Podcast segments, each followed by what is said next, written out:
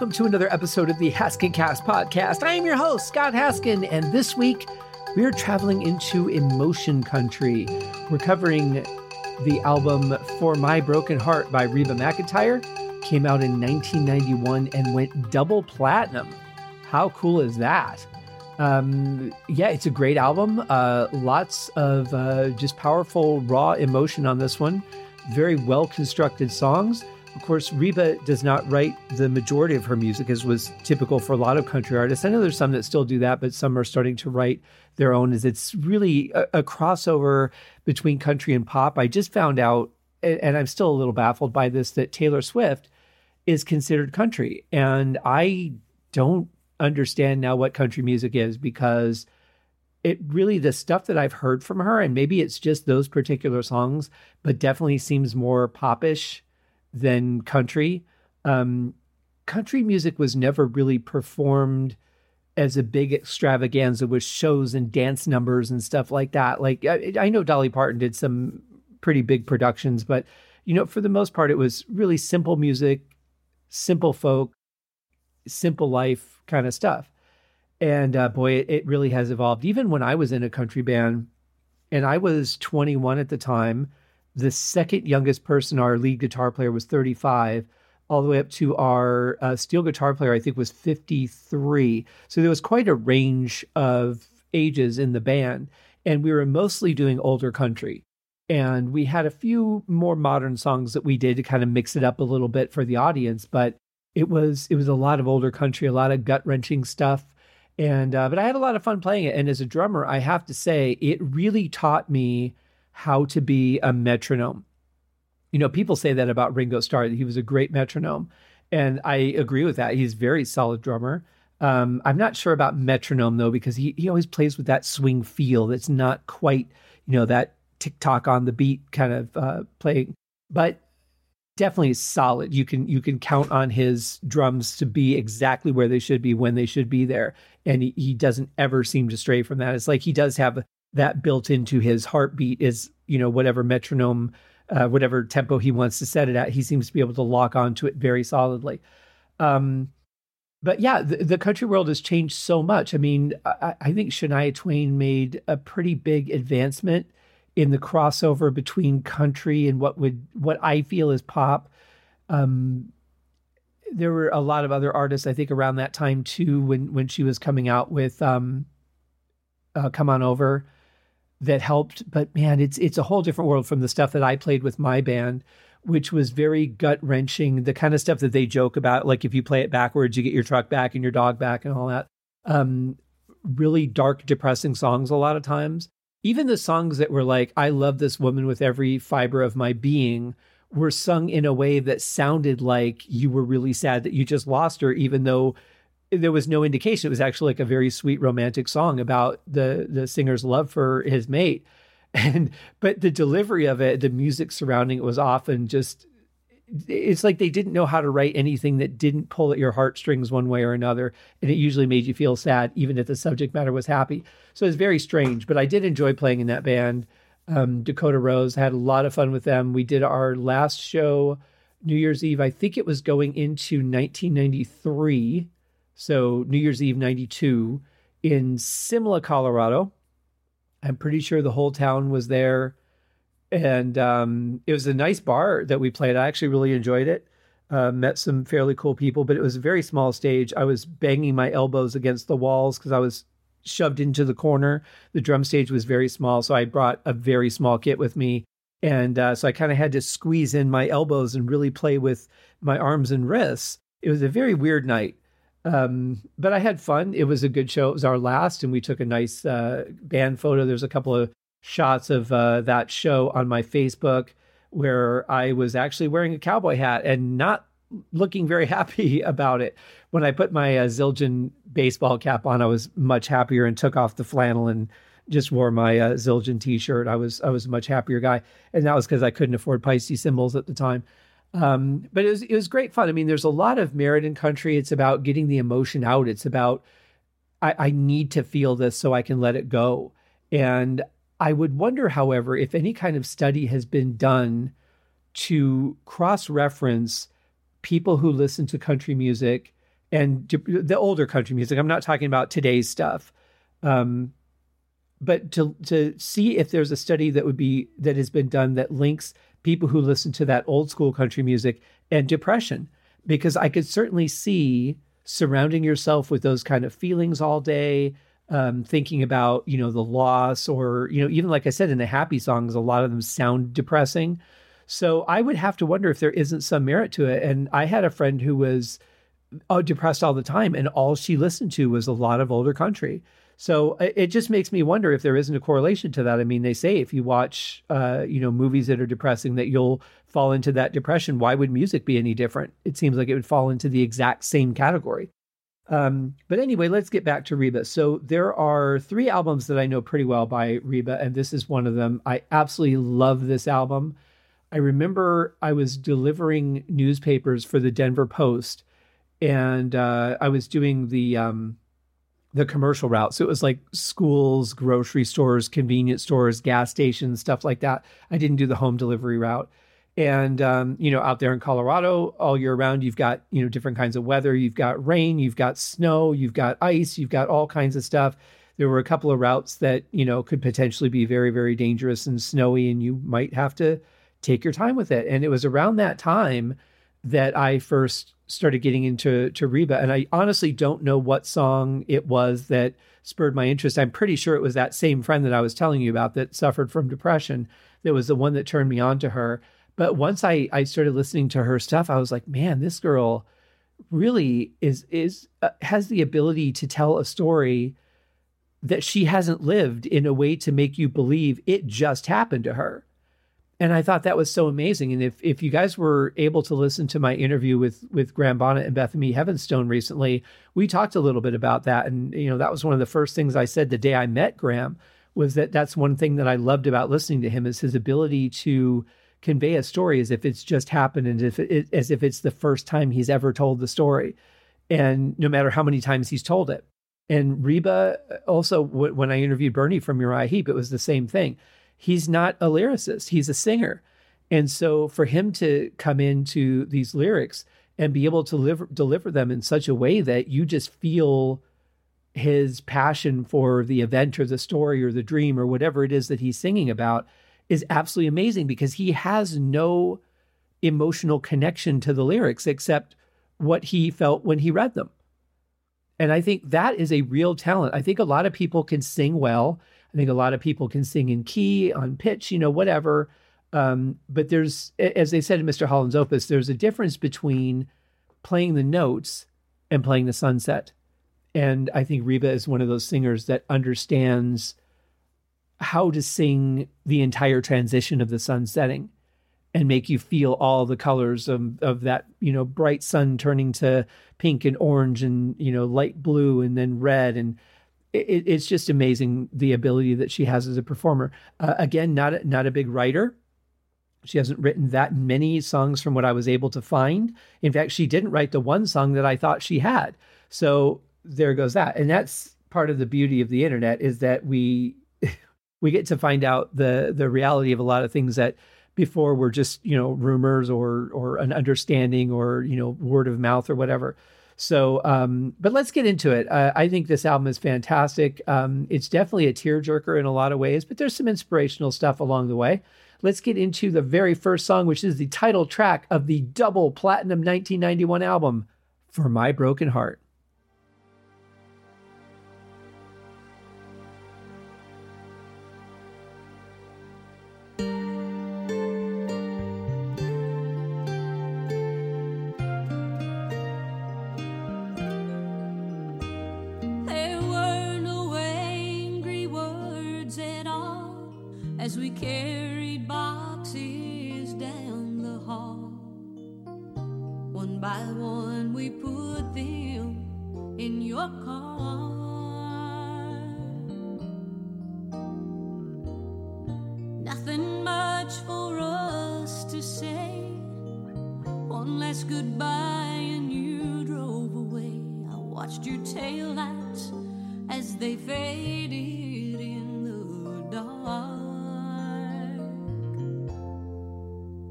Couldn't face the night.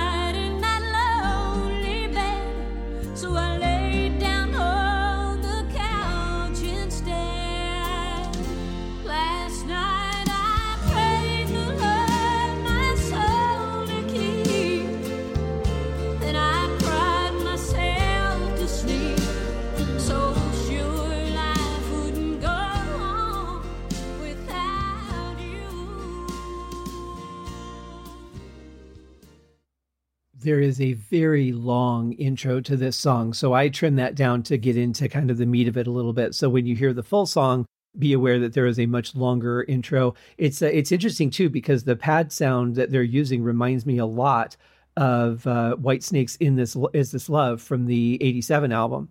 Um, just a similar kind of tone, but in any case, this is a, a beautiful song. But it it really is interesting. I mean, the basic concept of it is the world didn't stop for my broken heart. And that is so true. Whatever you're dealing with, whatever is is dwelling within you, the thing that you're upset about, the thing that you can't let go of, the thing that you want, whatever it is, that is so individual. And you know, your pain is something that you feel alone. It's it's very isolated to you. You might have friends that are there for you. They put your arm around with you. They empathize with you. They you know they want you to feel better or whatever. And and they might understand how you feel, but you're the only one living with it day in and day out from the time you wake up to the time that you wake up over and over again throughout the night. And it's it's kind of the realization of that.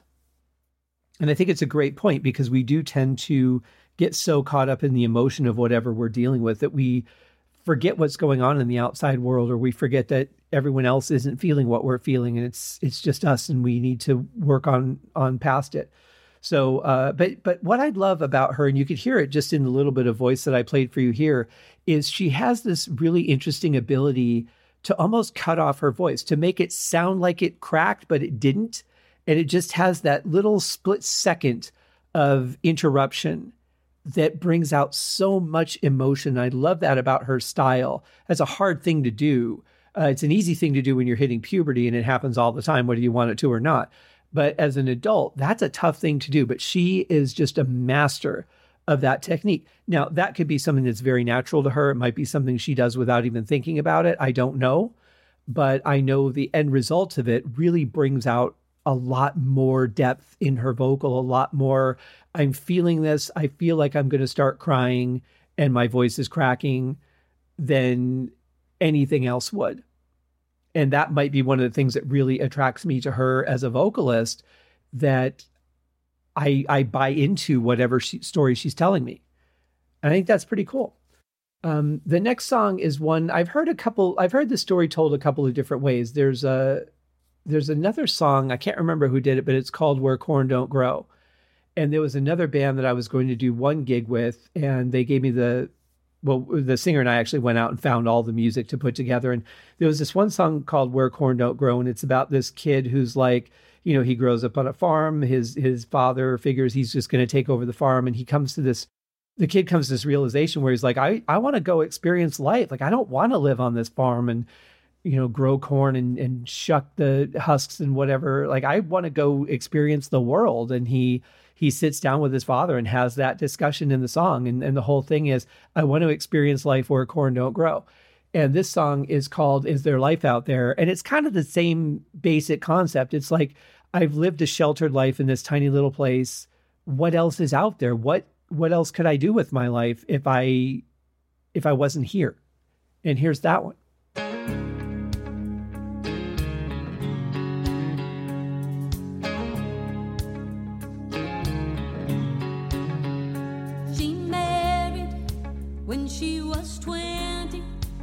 Thought she was ready, now she's not so sure. She thought she'd done some living, now she's just wondering what she's living for. Now she's feeling that there's something more.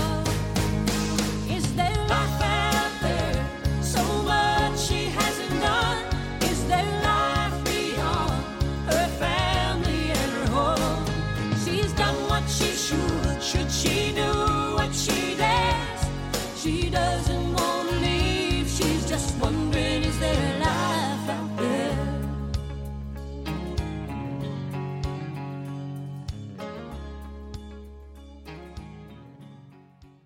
It's such a relatable concept, isn't it? Like, let's say that you are a banker and you got a job in a bank when you graduated high school or maybe the your senior year in high school and you know you're like i'm just going to do this for a little while and then you got a raise and then you got another raise and you got a promotion and pretty soon you're a manager and, and the next thing you know you're like wow i've been at this bank for 15 years and i never wanted to be a banker. What else could i have done? Like you could relate it to something like that. You could relate it to getting married young. Like what would my life have been like if i just would have been patient or you know uh, so many things that we just get stuck in in life or or just wonder what would have been an alternative choice or if you know if we had had an opportunity to experience other things. So i think it's a it's a very relatable concept. I i love it. But let's talk about the production on this album. Now of course reba records in nashville. She's you know multi-million dollar studios. They sound unbelievably good. Her band on this is absolutely fantastic. Um really really amazing. And speaking of her band um her touring band on the previous tour, if I have the timing right, um, eh, most of them had died in a plane crash.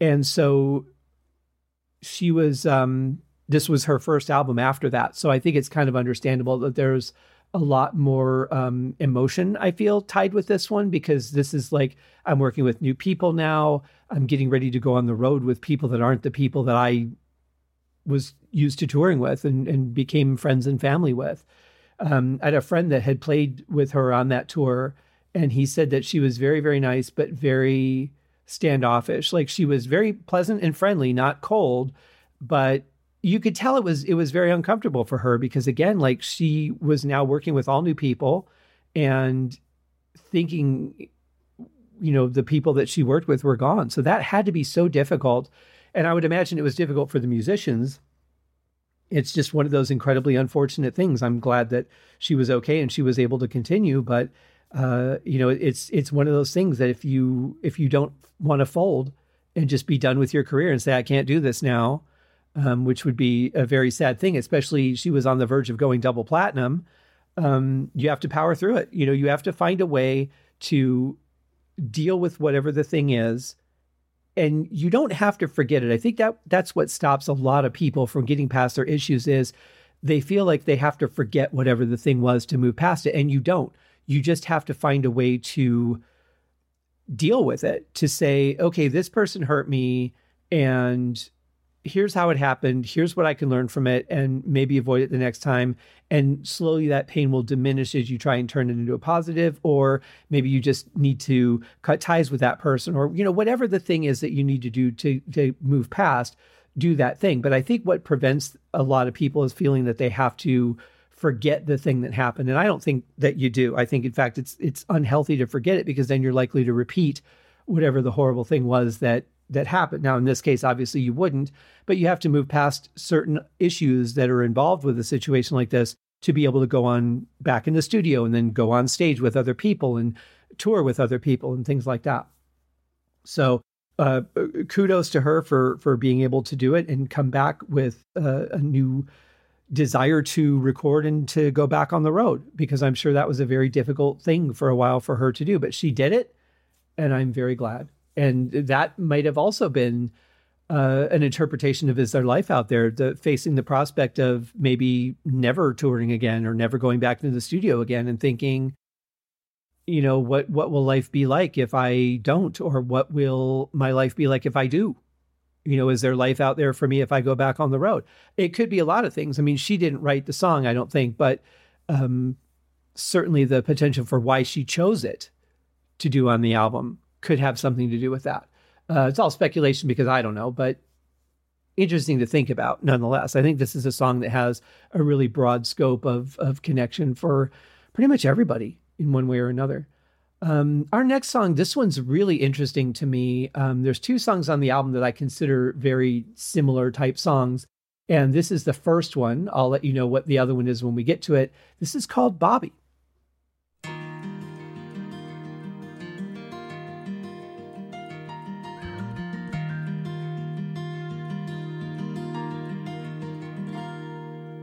Bobby pleaded guilty to the charges that they read as they led him from the courtroom. A young voice turned his head. A little boy dressed in blue was standing at the rail. He said, I hope they kill you. I hope you go to hell.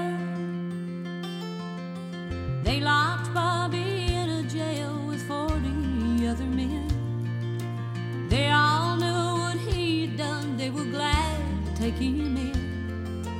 They'd all seen the headlines about Bobby and his wife, how they loved each other and how he took her life. Day after day, he sat alone. Night after night, they'd hear him sing a song. He'd say, Baby, I'll take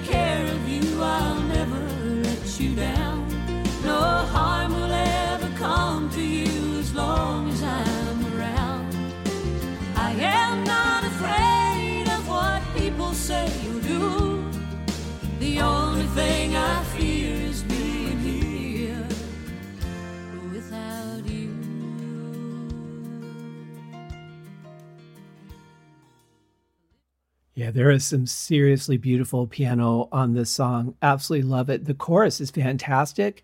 Um, it's an interesting story. What I gather from it, what I get out of it, and again, you guys know me, I'm not a lyrics guy, but what comes to me from this story is that basically his wife was ill. He basically assisted suicided her. Is that, wait, is that right? Is that proper? Assisted suicided? That doesn't sound right. Anyway, that's what he did. And of course, his son, or their son, I should say, hates him because he killed his mom and doesn't really understand, you know, what's going on. He's just filled with anger and hatred. And um, but it's a very, very emotional one as you go through the the full story with the guy. And um, of course, his son comes to visit him at prison at one point. But uh, really cool song. I just love the way the they layer the vocals in the chorus. I, I think it's a very powerful song. I love the snare sound. The snare sound is just killer on this album. Um, I could use as and I say this a lot. I know because I, I like a little more than they usually give in the studio. I could use a punchier kick. I, I could use something that hits me in the chest a little bit more. Not in that, you know, hard rock way, but something that just gives it a little extra punch. And I think it's just missing a little more kick drum. But apart from that, the mix is fantastic on this album. This song sounds absolutely brilliant. Um, well, well done. And that brings us to our next song, He's in Dallas, because of course it's in the South.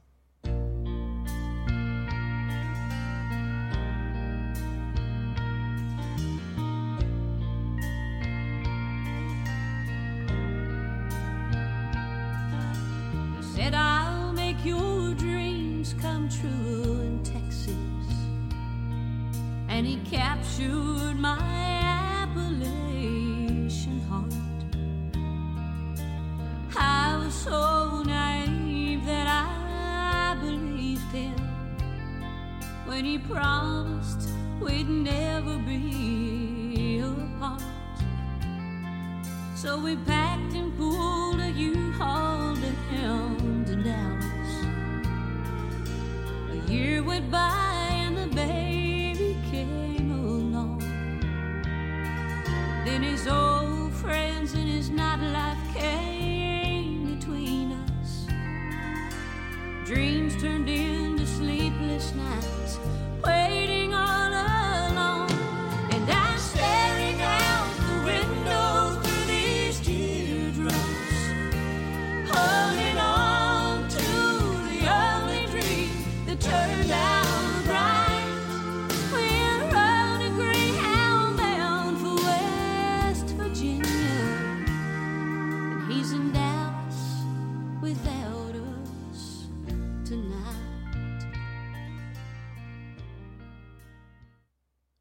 He's in Dallas, aka a tiger ain't gonna change its spots. You know, for some people, they try to grow up and they just can't, and they go back to what was fun. Like once once you've grown to a certain point and now you have responsibilities and that becomes your life, whether you have a family or you know, you just you have your regular bills and you have to work to pay them, whatever it is. A lot of people and they just yearn for that time in their youth when it was just them and their buddies hanging out, watching movies, getting drunk, whatever it was that they did. And um, they want it so bad that they go back to it and they just kind of lose themselves in that wanting to hold on to that fun as much as possible. And uh, you know, when when you've made a family and things, you have different different focuses and different responsibilities and different commitments. So uh, definitely this this story is I'm sure that a lot one that a lot of people will identify with because it's not uncommon at all. I've known so many people in this exact situation, maybe a different city, but in any case, uh, it's it's a very real storyline, but beautifully told. The steel guitar, I think, is is the star of this song, aside from the vocal, of course, because the vocal's always going to be the hero of the song with Reba. Uh, but I love the steel guitar in this. I love how clean it was recorded, but I love the depth of the sound of it too. Um, it doesn't just sound like thin guitar strings being plucked and bent. It it really sounds you know rich and and um, wide, and I like that. I, I love the sound of the steel on this one. So uh, yeah, great song. It's it's a tough one because again, this is like another one that really brings reality home for a lot of people. And it's it's a shame. It's like we go through the same thing, same stupid shit generation after generation and it's like we have to learn the same things over and over and over again. We never really seem to escalate beyond some of these things. Like it would be wonderful if we could have a generation that didn't cheat on people or you know didn't run out on the family at the first sign of an argument or you know whatever it is. It would just be nice if we could take some of these issues that we've been dealing with ever since you know people that um you know maybe we could find a way to move forward with with just progress in life. But it seems like we're just in this rut where every generation just repeats the same mistakes and this is a, a you know one example of why so, anyway, off of my soapbox, let's get on to All Dressed Up with Nowhere to Go.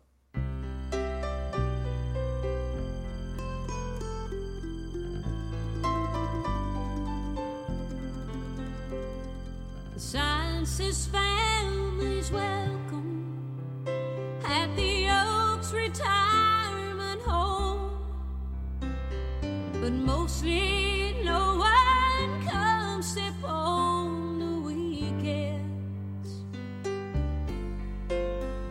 Ruby Wilson lives in 303, where she spends most her time.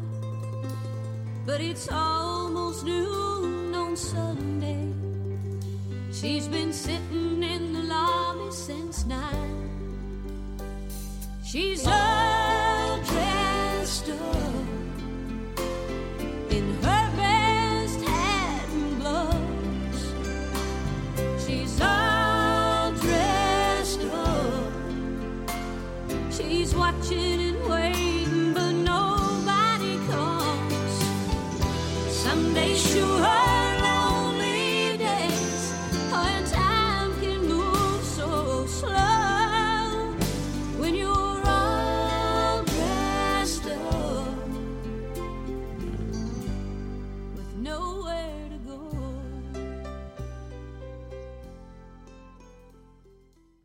It's gut wrenching, isn't it? I mean, thinking of this poor woman sitting at the front by the window, watching people come by and visit other people, and no one's coming for her. And she just sits there and she waits and she hopes she's all dressed and ready to go if someone would be there to pick her up or just come visit, say hi. It, man, it's it's such an emotional thing and I'm a I, I don't know if I'm more of a visual person than the average visual visual person or the average person, but I definitely really see this person with you know sitting there in a dress and a pink hat, and it has maybe a little bit of um I don't know what do they call it, like that white mesh that uh, older ladies sometimes have with their their hats, like almost like a veil, a little bit of that, and she's just sitting there and she's smiling and rocking back and forth in her chair, just hoping that that the car pulls up. And then at the end of the day, she's just completely defeated because no one showed up. And I, you know, part of me is like, come on, dude, no one called and said they were coming. If if your daughter or your son or your, you know, whatever said, hey, I will be there on Sunday or Tuesday. Um, I'll be there in the afternoon or I'll be there in the morning, whatever. Um, and they didn't show up. That's one thing. But if nobody said they were going to be there, and you're just sitting at the window randomly expecting someone's going to show up. Well, yeah, your heart's going to be broken, but you kind of did that one to yourself. Now, we're talking older people, so there might be issues of, you know, uh, mental illness, dementia, that sort of thing. That's not what I'm talking about. I'm just talking about someone who's like lonely, but you know, you're just kind of setting yourself up to be hurt even more. Like, do something to distract yourself. If you're, you know, watch movies, play games, interact with people, like whatever, you know, with people that are there, whatever, you know, you do.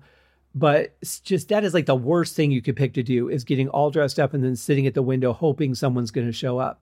So that is but it's so gut wrenching either way because as a as an empathetic person you can't help but to feel for them either way. Like you just want to be like you know what? I'll take the day off and i'll go visit you and even though i don't know that you exist and i'll i'll hang out with you and, and brighten your day until tomorrow when you do it again so it's an interesting song. Um, again, a, a, very identifiable concept.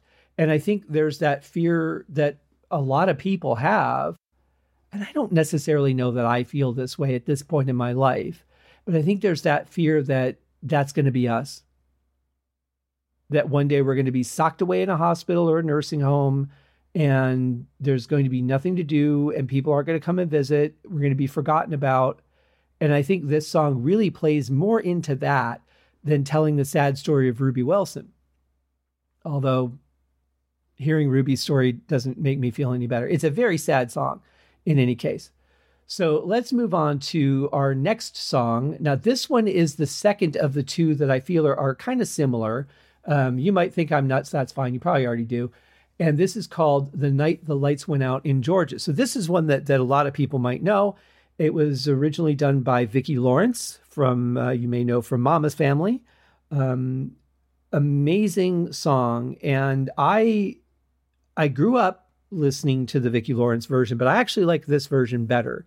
Uh, I think Vicki did a great job. As I've gone back and listened to it, as I've become, um, you know, more of a songwriter and, and recording artist, I, I don't hear the power, the emotion in Vicki's version that I do in Reba. That draws me in a little more. And I've said most of the time, the first version of a song that you hear is the one that you're going to like the most or the one that'll stick with you. It's hard to overcome whatever your memory is because it's not even about if the song's better by a different artist or not. It's about the memory you have associated with hearing that song and what it brings you back to whenever you hear it again.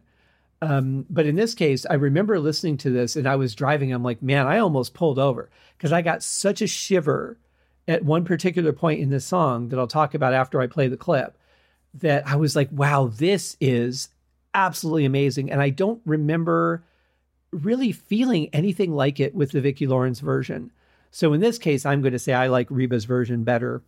Um, and, and it's rare, like I said, that I, I like a, a later heard version over the original version that I heard.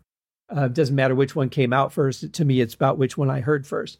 And uh, this one's really powerful. So I'm going to get into that and I'm going to get into why it reminds me of Bobby in just a minute. First, let's check out a little bit of the song.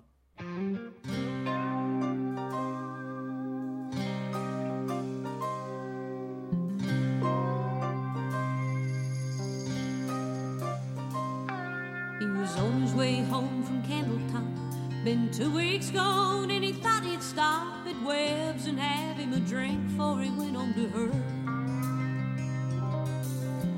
Andy Wolo oh, said hello. He said, Hi, what's doing? Whoa said, Sit down, I got some bad news that's gonna hurt. He said, I'm your best friend, and you know that's right. But your young bride ain't home tonight. Since you've been gone, she's been seeing that Amos boy, Seth.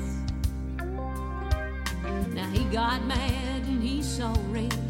And he said, Boy, don't you lose your head, cause to tell you the truth I've been with her myself.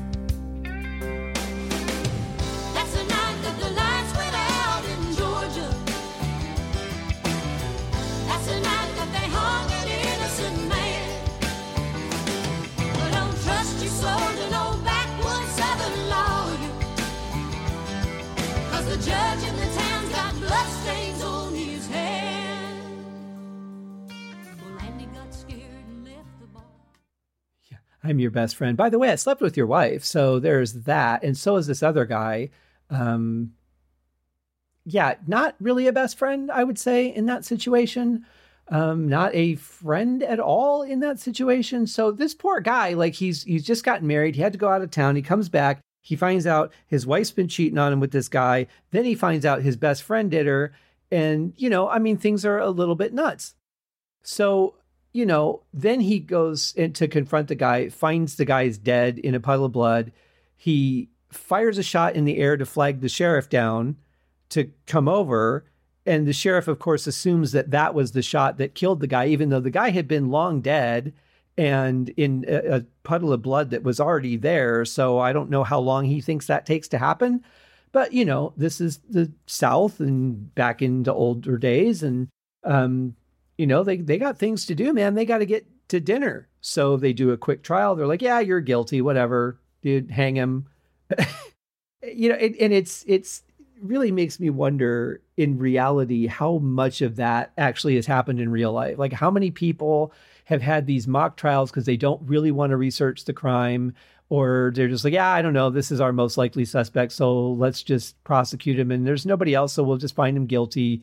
You know, uh, there's so many things that have been wrong that have happened. I mean, certainly since DNA evidence has become a thing. And remember, this song was written really before DNA evidence was a thing. Not that it would have helped here because this is a gunshot, but um, he certainly would have had powder residue on his phone. But did they check ballistics? Was it the same kind of gun?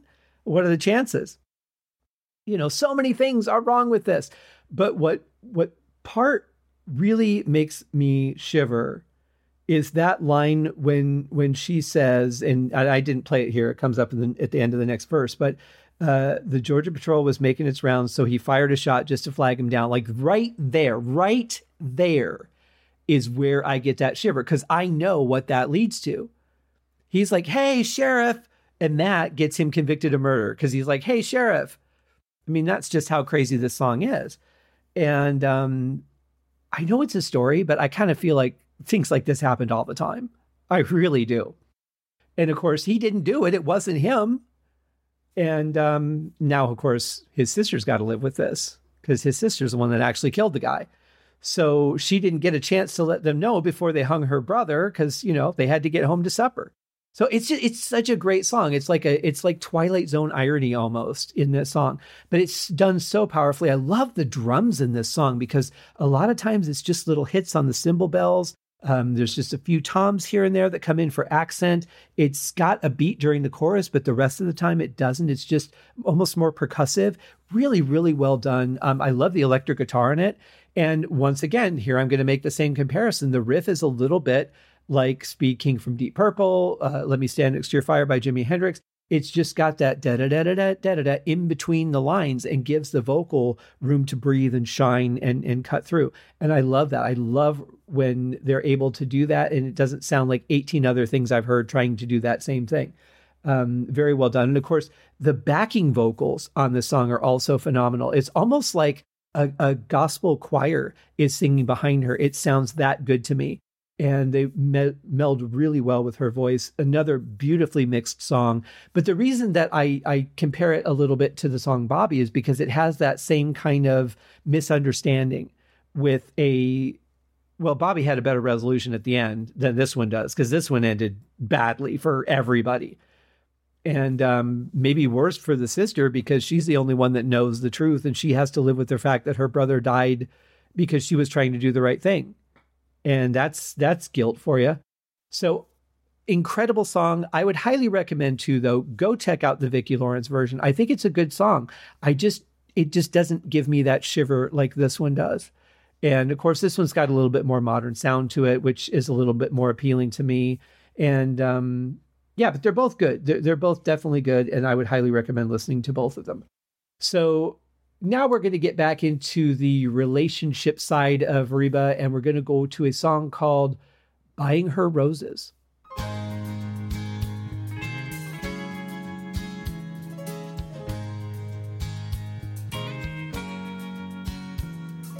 took him for granted. Now looking back at it, he's not the only one to blame. Between the jobs and the kids wasn't much time for him. We let the fire slip away from the flame. Guess I shouldn't be surprised. But as hard as I try, I can't believe it's happened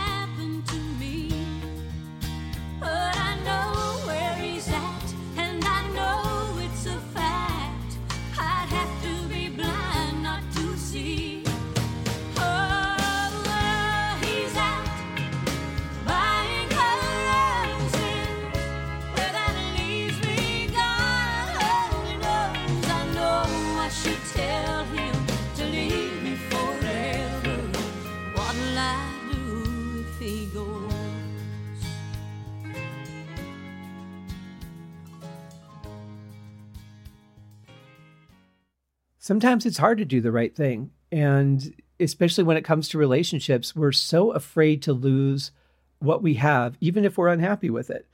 I mean, clearly she's disconnected from this guy. He's found someone else. And now she's like, yeah, but I don't, I don't want to be with him, but I don't want to not be with him either. And it, and it's a big struggle for people, which I always find fascinating. I, I don't understand the difference between the two. Um, either you want to be with somebody or you don't and maybe there's that well i don't want to i don't want to be with them but i want to be with i don't want them to be with someone else. You know then there's that which seems to also be common which i also don't understand but that's just me.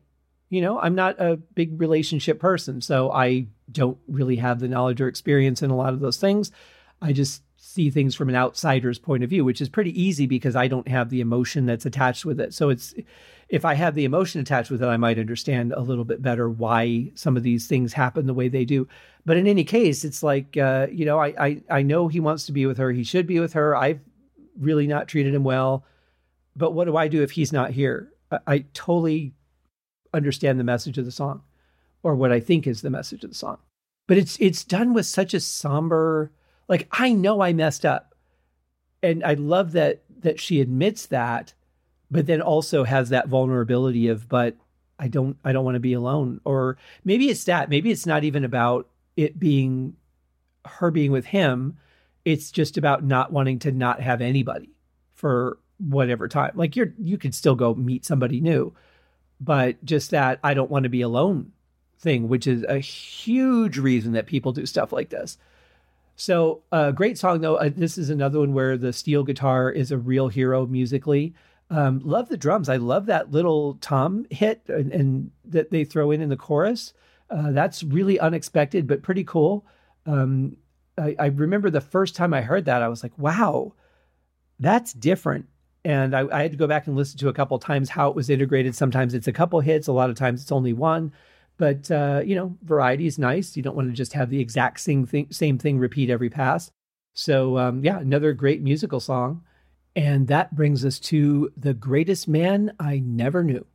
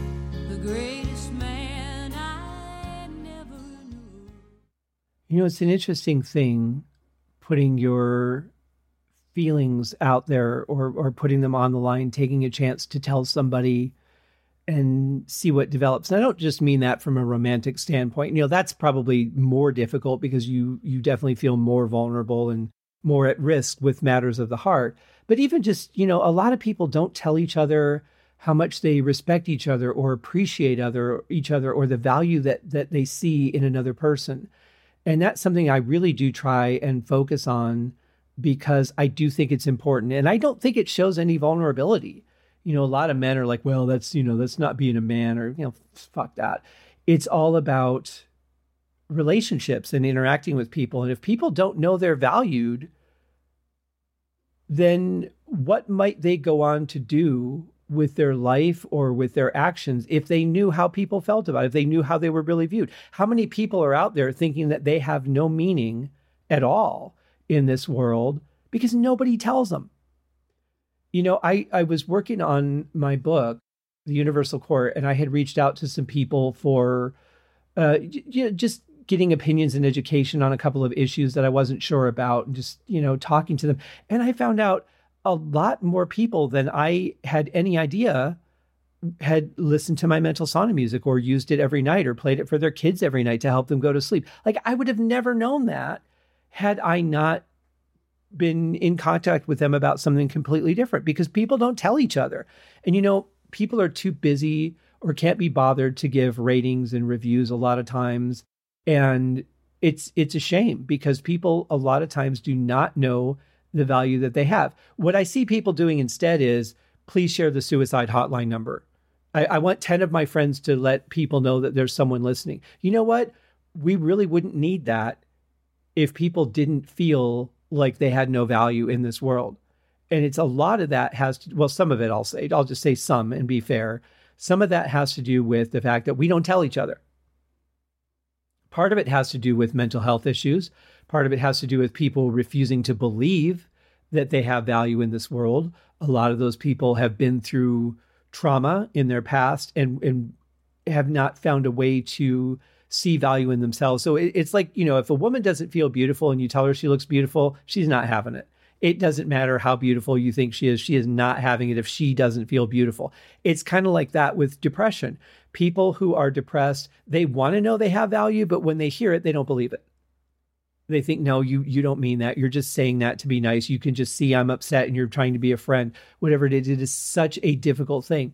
But a lot of it stems, I think, from the fact that in society, we're so busy with let's just post a meme and maybe it'll it'll make fe- someone feel better or let's post a suicide hotline and that will save somebody's life. You know what? Interact with people tell them how much you care tell them how much they mean to you how they're relevant how they inspire you how they you know you think of them when you run across a certain thing or a song that reminds you of something you know show people in your life that they have value. And it doesn't have to be extravagant. You don't have to make a big deal of it. You can just say hey you know what?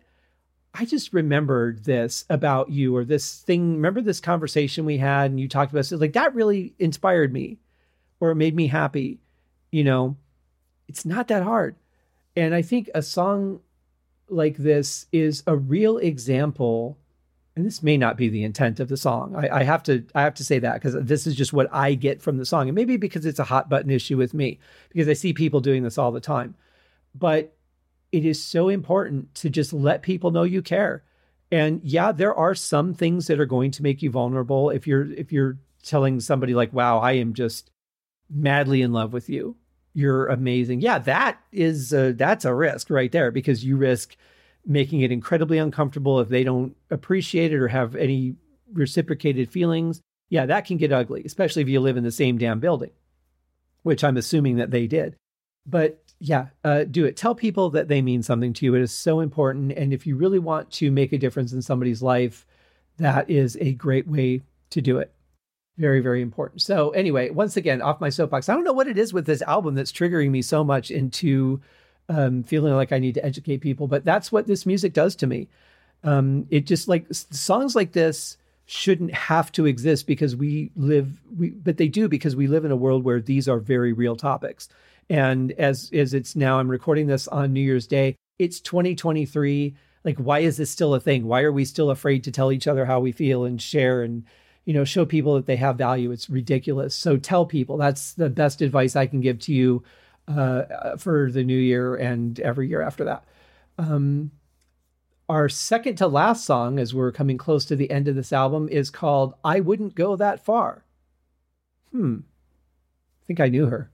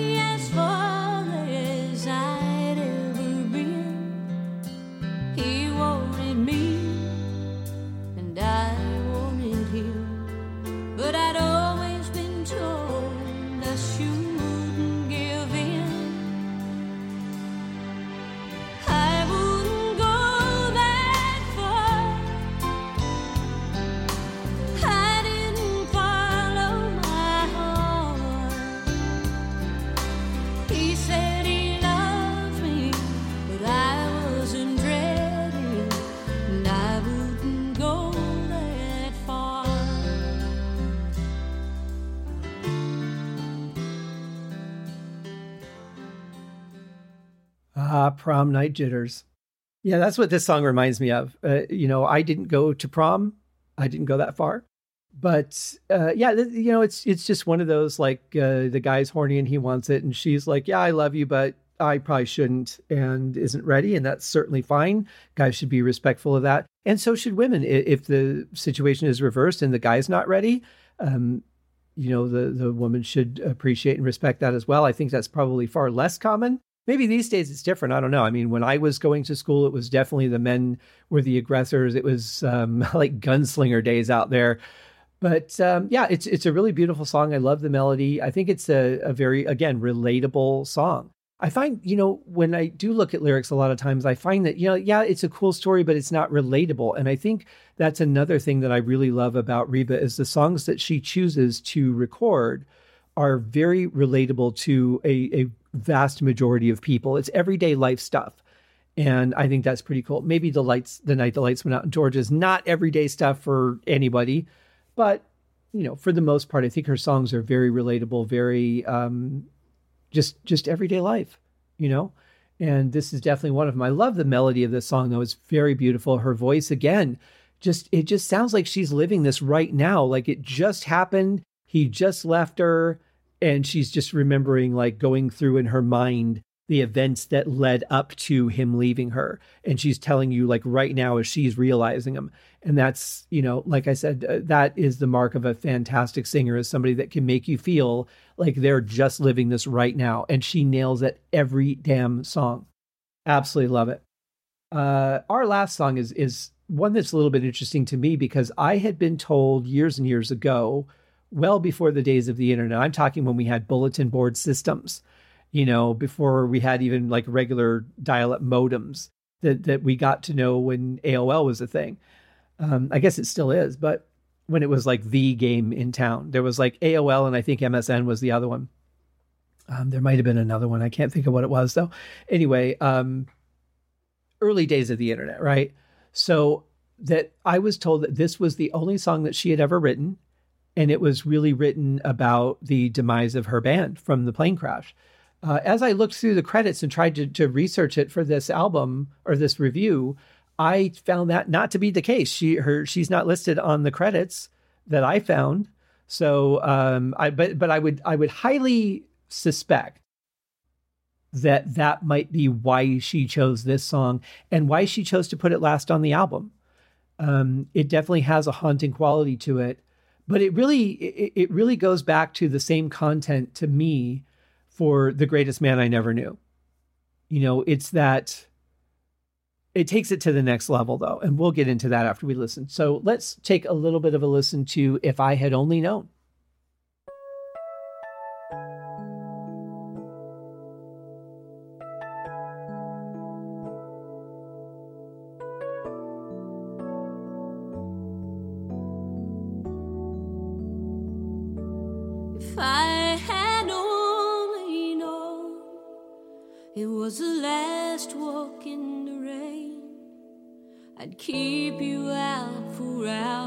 In the storm.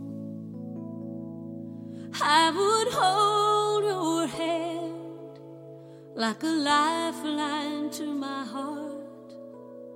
Underneath the thunder, we'd be warm. If I had only known it was our last walk in.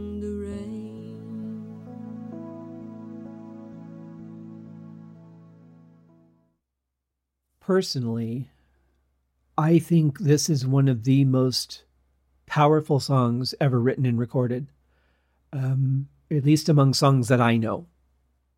Certainly, if I don't know it, I couldn't add it in the list. But this is probably one of the most identifiable songs for just about everybody on the planet.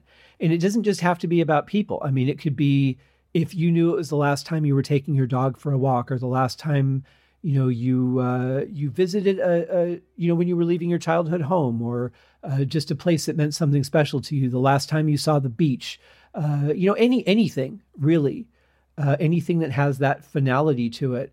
Uh, and it doesn't also have to mean death. It could just mean the last time that you saw a person before they weren't in your life anymore or they cut you from their from their life or whatever the case is. Just that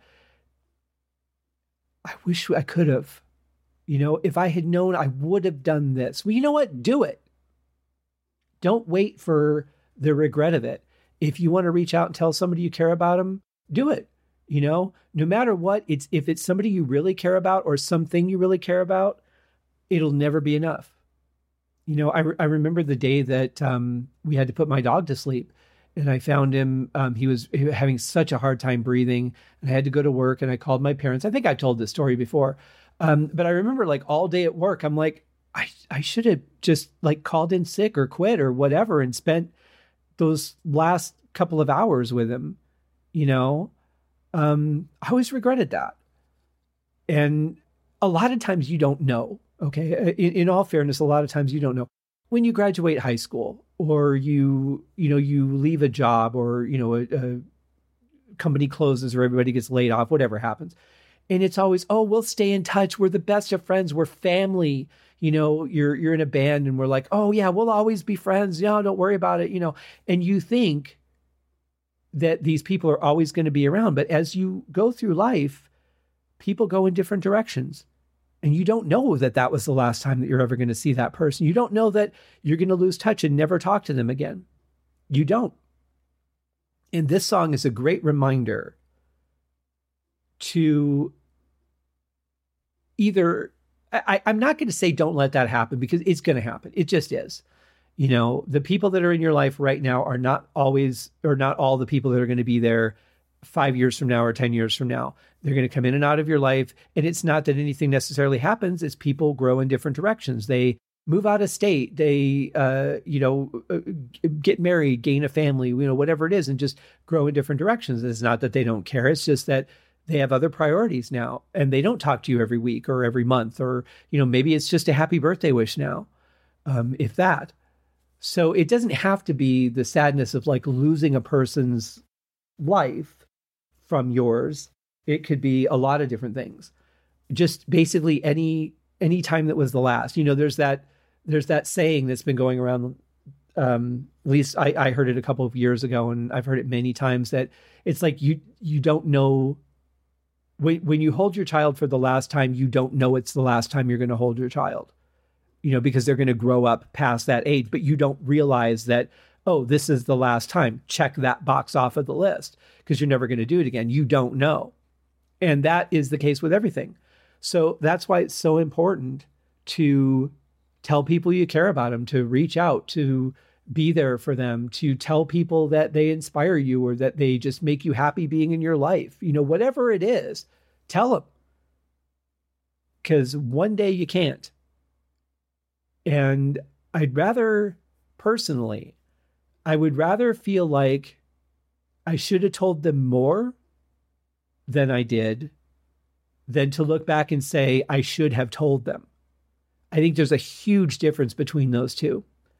And so, you know what? Life is short. We've seen it. Look at look at COVID. Look at how many people died throughout COVID or how many people die from, you know, various diseases or, you know, whatever life events and stuff every year. I mean, you really just never know who's going to be around tomorrow. So don't waste time. Like take advantage right now. Get on the phone and call somebody, send them an email, text them, whatever. I don't fucking care. Do something to show people that you care. That is the most important thing we can do with our lives. Because just letting somebody, like somebody telling them that they have value in this world might make the difference of who they go on to be or stop them from doing something that they shouldn't do. So, uh, wow, very emotional episode this week. I'm not going to apologize for it because you know what? This is music, guys. This is what music does to people. It brings out emotions, it brings out feelings and thoughts and creative ideas and all kinds of things. And this is what this album, which I never realized until I did this review, does to me. I mean, I knew that like th- this song and The Greatest Man I Ever Knew, like I always knew those had an effect on me. Obviously, I talked about The Night the Lights Went Out in Georgia, um, Bobby for My Broke, like all these songs, like they have a, an emotional impact as a listener. But there's a difference between being a casual listener or understanding the meaning of the song and really feeling it. And just even just playing that short clip, I didn't even listen to the whole song. I just cut that clip and did the fade, and that was it.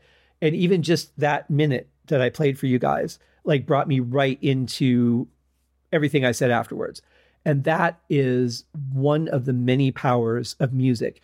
It will make you feel whatever it wants to make you feel, whatever the design of the song. And it doesn't have to be the same thing, especially if it's instrumental. Like I've always said, if I write a song about something in particular as an instrumental, because I'm not giving you a premise, maybe the title might give it away a little bit, but I'm usually pretty abstract in the titles.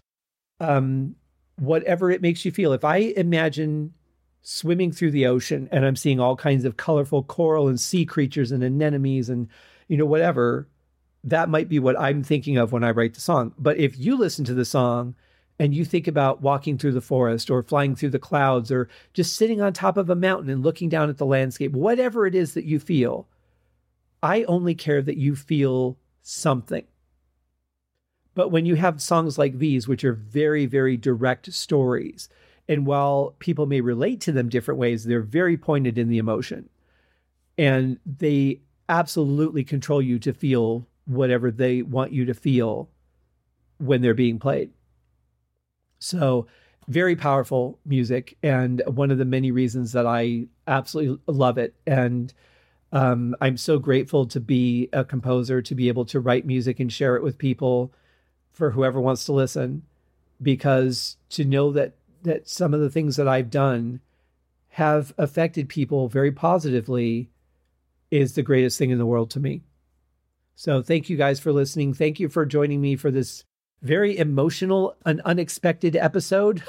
really did not think it was going to get this deep when I thought about uh, reviewing this album when I was putting it on my list. But you know what? Sometimes things need to be said. And I said them and I don't regret them. And that's that. So take from it what you will go out and make this world better. We'll see you guys in the next episode. Cheers.